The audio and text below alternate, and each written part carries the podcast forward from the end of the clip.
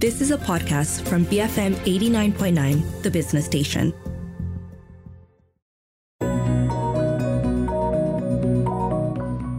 B F M eighty-nine point nine, The Business Station. My name is Rich Bradbury, and welcome to Tech Talk this morning. When you're scrolling through your favorite website or app, have you ever stopped to wonder how quickly and seamlessly all that data is being delivered to you? And in today's fast-paced world, we expect everything to be instantaneous, uh, especially when it comes to the internet. But with the increasing demand for personalization and security, companies often struggle to deliver fast and seamless online experiences. This is when Fastly comes uh, around, and they're a company that is leading the charge in revolutionizing how we experience the uh, internet. I have Arthur Bergman with me, the founder and chief architect of Fastly, the company powering the world's most popular digital experiences. Arthur, welcome to the show. Thank you so much. I don't know where to start with this, Arthur. Uh, I mean, um, explain to me a little bit where the idea of Fastly came from and how you got to creating it. And what was the kind of spark that, that started it? So the, the story starts uh, in two thousand eight. Right. Uh, so quite a, a couple of years before the company started. Mm-hmm. And uh, I was C T O at a company then called Wikia, now called Fandom, which is kind of the commercial Wikipedia. Yeah. If you search for any kind of popular culture things, you usually end up on, on Fandom. And if you think of a, of a wiki page, doesn't change very often. Right. But when it changes, it has to change right now because something, you know, is happening. Yeah. And you know, we started and we grew in the U S. Uh, it was founded by Jimmy Wales, who founded Wiki- Wikipedia. And performance was, was okay. It was, it was fine. Um, but then we started having traffic outside of the U S. And performance was uh, pretty terrible. uh, you know, and uh, we we looked around the market for these kind of solutions. And they all were built with an assumption that content doesn't really change. Mm. And of course, ours didn't, but, but when it did, it had to. Mm. Uh, so we tried a couple of the existing solutions, and then our users kind of revolted because they would edit things and not see it. Uh, and so it's not great for a collaborative editing environment. Uh, and so in two thousand eight, uh, I took uh, uh, two servers as checked luggage and flew to London. Yeah. And uh, built what eventually became Fastly's first pop.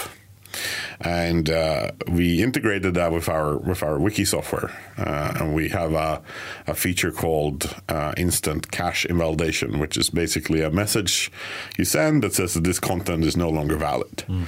and uh, we can do that worldwide in one hundred fifty milliseconds. Wow! Uh, and so now you had a situation where if the content hadn't changed, we would store it locally in London and now all over the world. And so if you were close to there, you would go to our uh, P O P, which is point of presence, which is a collection of servers. Uh, we would find the object, we would serve it from um, locally, and if we didn't have it, we would go back to the U S, fetch it, and then store a copy so the next person could get it. Right. Uh, and then when someone hit edit, we would send out this cache invalidation message, and the next time you hit it, we would go back, fetch the original, um, the new original, and then update it.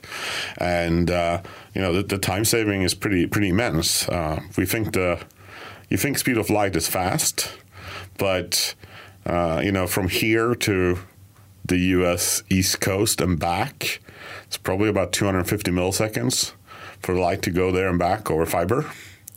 And so if you think of a, of a, you know, any kind of interaction, you add two hundred fifty milliseconds to every single part of that interaction. And if you have four interactions, you know, it's a second. Mm-hmm. And um, my guess is, you know, we have a pop here in, in K L, and it's uh, when I looked from the hotel, I was nine milliseconds away from it. Mm. Uh, and so that saves a lot of, a lot of round trips. When you'd done this and you realized just how quick it was, um, what kind of was going through your head at that point? I mean, did you realize how big this thing could become?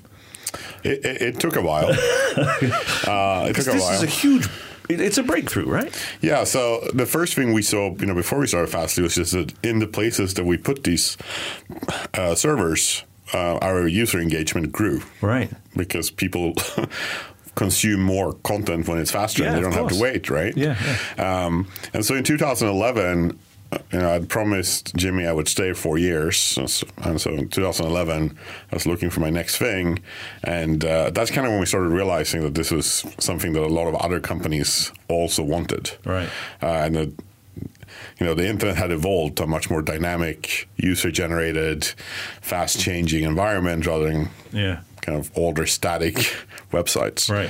And so we founded Fastly in two thousand eleven, uh, me and, and, and a few others, uh, and uh, Wikia became our anchor customer. And you're no longer walking around with the servers in your back pocket, checking these servers in at airports and things anymore? Uh, no, no. I, I'm not. Good. Um, I, I guess then... The, What about scaling? Because something like this, you know, what are the challenges when it comes to scaling something like this? I mean, is it as easy as, as going somewhere, plugging in an a pop, as you mentioned, and it just working that far? Or how, how does it work? Explain that part to me. Simplify it for me just a little bit. Yeah.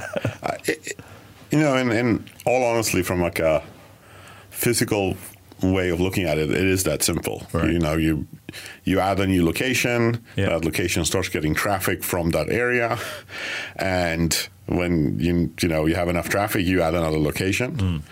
Um, but there's a lot of software behind that makes that possible. Mm. Uh, you know, the software that makes sure that you you know you are here in in uh, uh, Malaysia, that you get the pop in Malaysia and not the pop in, in Sydney, which is pretty far away. Mm. Um, But at the same time, if there is a security, you know, incident that DDoS an attack, we need to be able to move the traffic around and, and protect uh, our customers. Uh, two D software that runs on the on the servers uh, that kind of distributes out the data.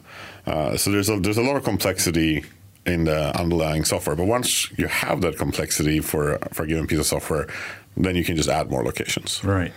Talk to me a little bit about the the uh, security aspect of things as well, because obviously during the pandemic, we've got people working at home, a lot more people working from home, doing hybrid work and that kind of thing. And they're bringing their work home, and with that, security issues arise. How did you guys deal with that? What were some of the things that you, you thought needed to be addressed?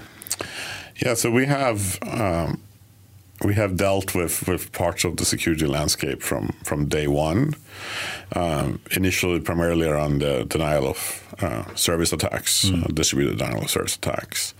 And uh, that is essentially a bad actor uh, trying to take a site down by overwhelming it with, yeah. with bogus traffic. Yeah. But there are also versions of that, like the denial of inventory attack, which is where you attack a... a e-commerce site by grabbing things, putting it into the baskets, and then don't buying. And now other people can't buy, uh, which is kind of a different form of denial of service, but fundamentally not that different. Like you're trying to to harm a business uh, by by filling it with bogus requests or bogus traffic. And we've been doing, we've been protecting against that um, uh, for, for for a long time. Mm. Um, We also protect against uh, kind of application-level attacks. Uh, so we acquired a company in Q three of twenty twenty, Signal Sciences, uh, that has a uh, web application firewall product, a W A F, uh, that runs uh, on the edge. It can run at a bunch of different locations, but but on the edge, and so it kind of protects you far away from your uh, where you store your data. You try and stop the attackers as far out as possible. Mm-hmm. Um, and those attacks are, you know, people trying to, to hack in, people trying to steal passwords, uh, people uh, trying to, you know, gain access to private data. Um, and so that is a, a large part of what we do. Mm. Okay, let's just take a, a short break here. Uh, yeah. Folks, um, I'm in the studio with Arthur Bergman um, from Fastly, a company that is leading the charge in revolutionizing how we experience the internet. Um, I have so many questions for you. I'll be right back after these messages here on B F M eighty-nine point nine.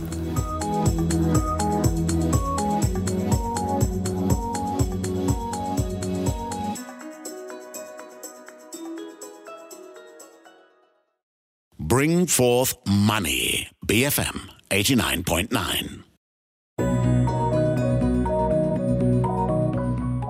B F M eighty-nine point nine, uh, the business station. My name is Rich Bradbury, and welcome back to Tech Talk this morning. I'm in the studio with uh, Arthur Bergman, the founder and chief architect of Fastly.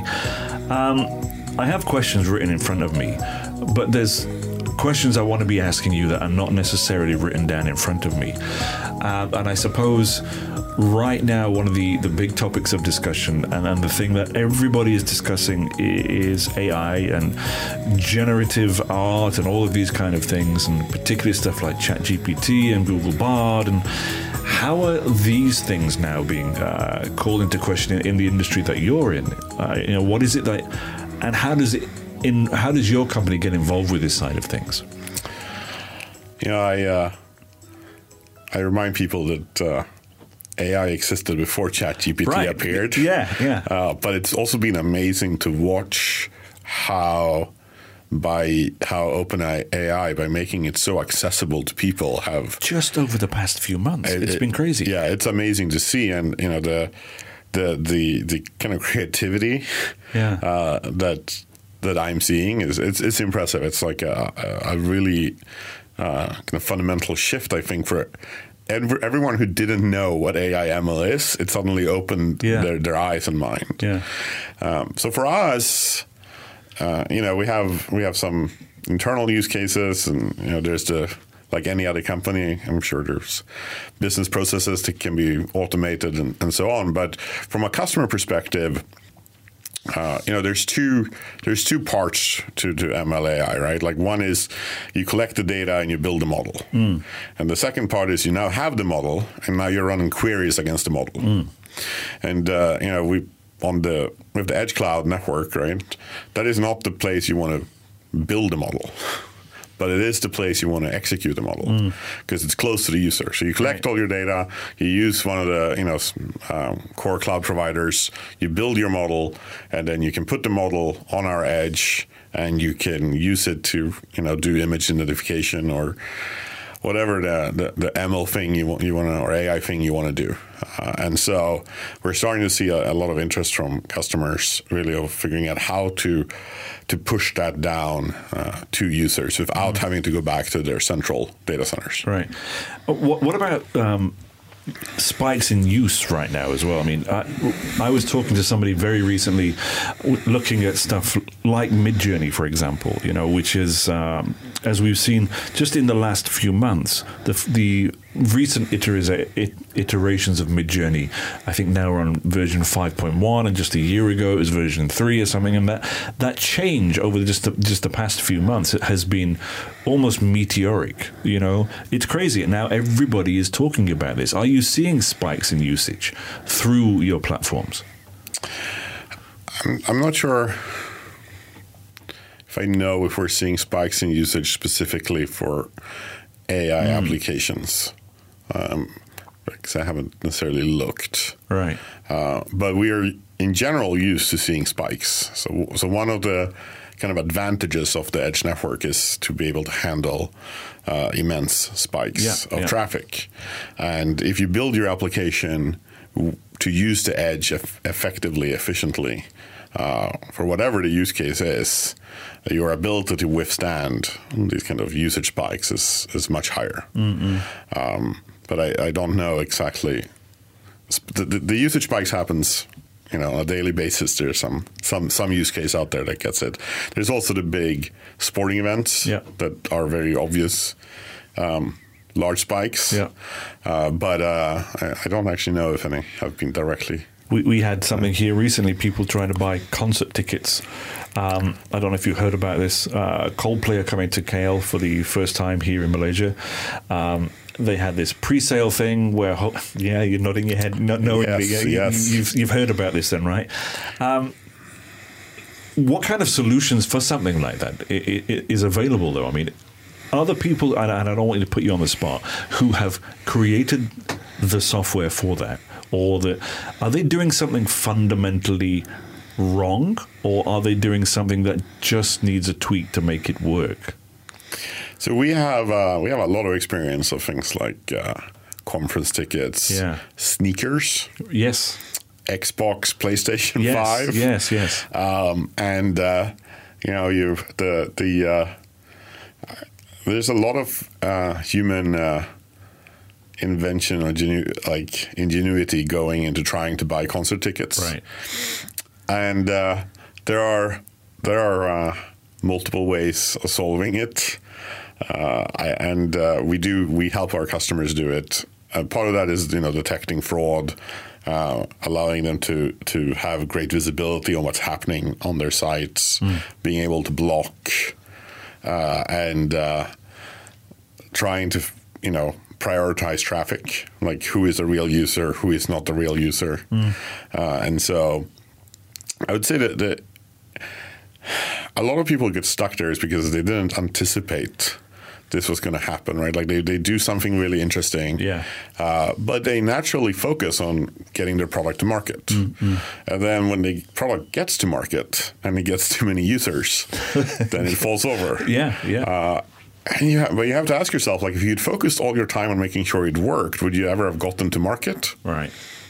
Maybe, maybe not, right? Mm-hmm. Um, and that's so we, but we've we've we've had many times where we had, you know, customers come to us, they've launched something and it's not holding up because popularity, and we help them, you know, re-architect or uh, figure out how to use our solution uh, to help uh, mitigate that. Mm. Like in conference tickets, you know, one one way you do that is like the waiting rooms. Right.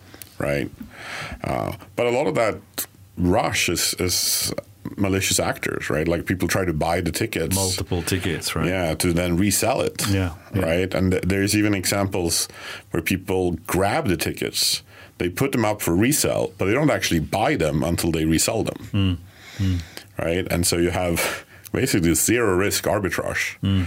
uh, on this. And mm. uh, so so the, the span of defending it is... is It's pretty wide, but it's also different. Like if it's legitimate users, then obviously you can't block them, right? Mm. So then you have to prioritize or give waiting lists, or you know, people have creative ideas for invites and so on. So there are ways and means of dealing with this, right? Yeah.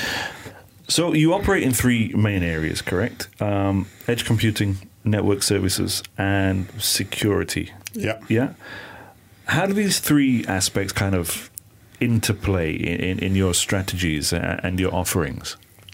So if you want to have a great online experience, you need all you need. It needs to be fast, it needs to be reliable, it needs to be secure. Mm. Uh, you know, if it's not secure, it's not going to be reliable. You know, if it's not uh, fast, it's not going to be reliable.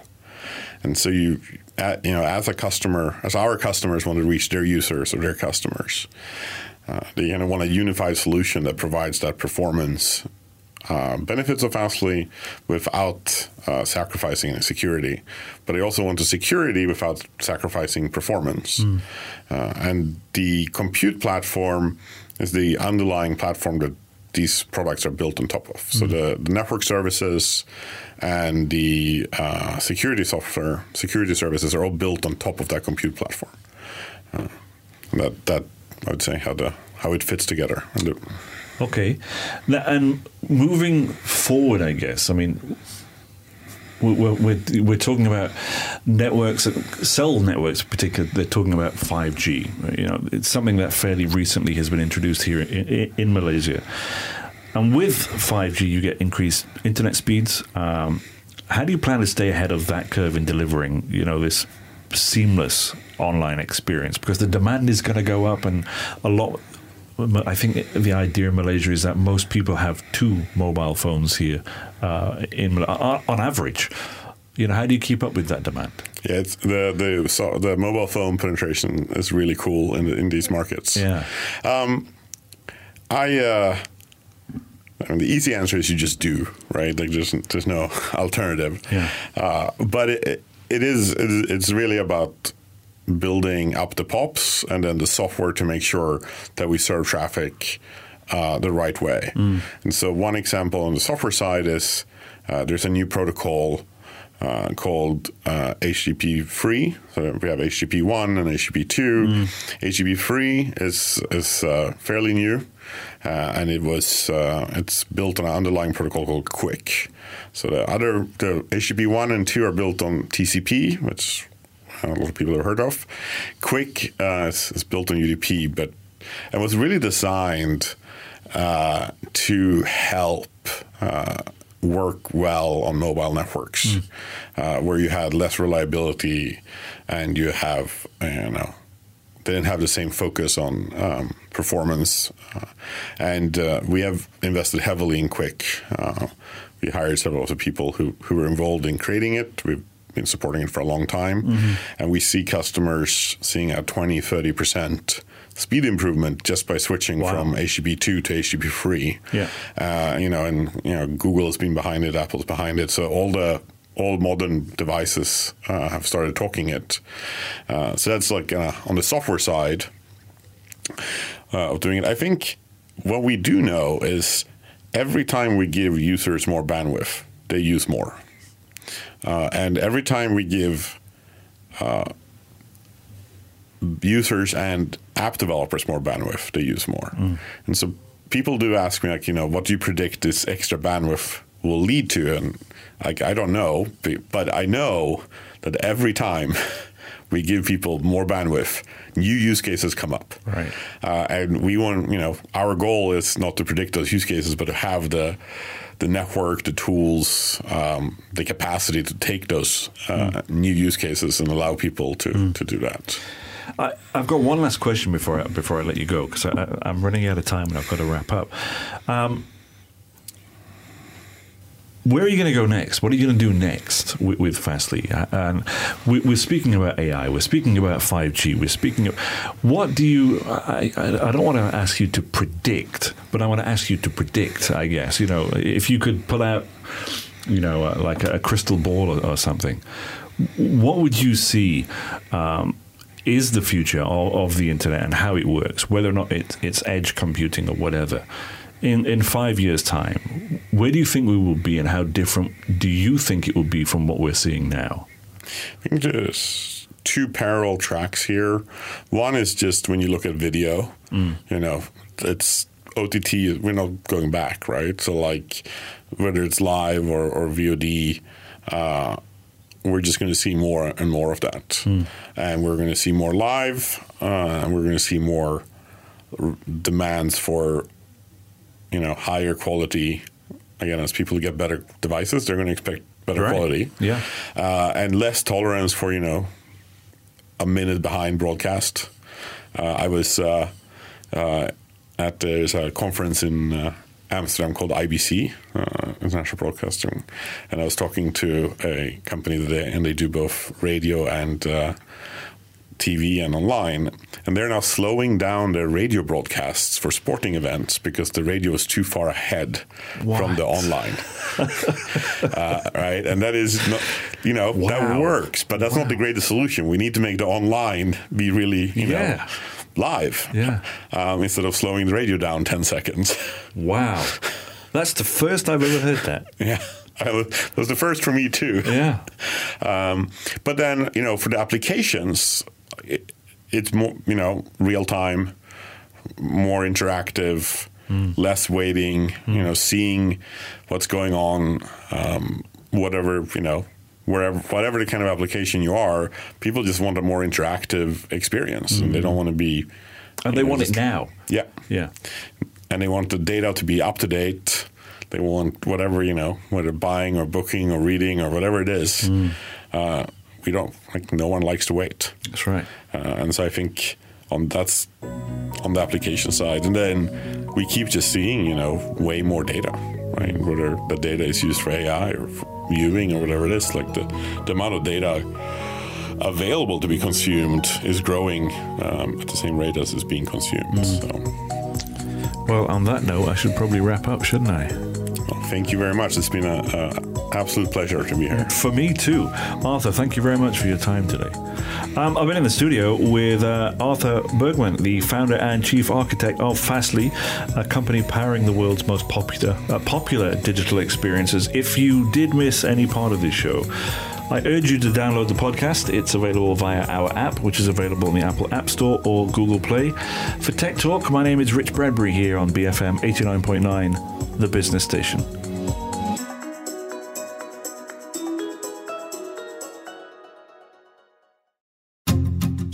listening to a podcast from B F M eighty-nine point nine, The Business Station. For more stories of the same kind, download the B F M app.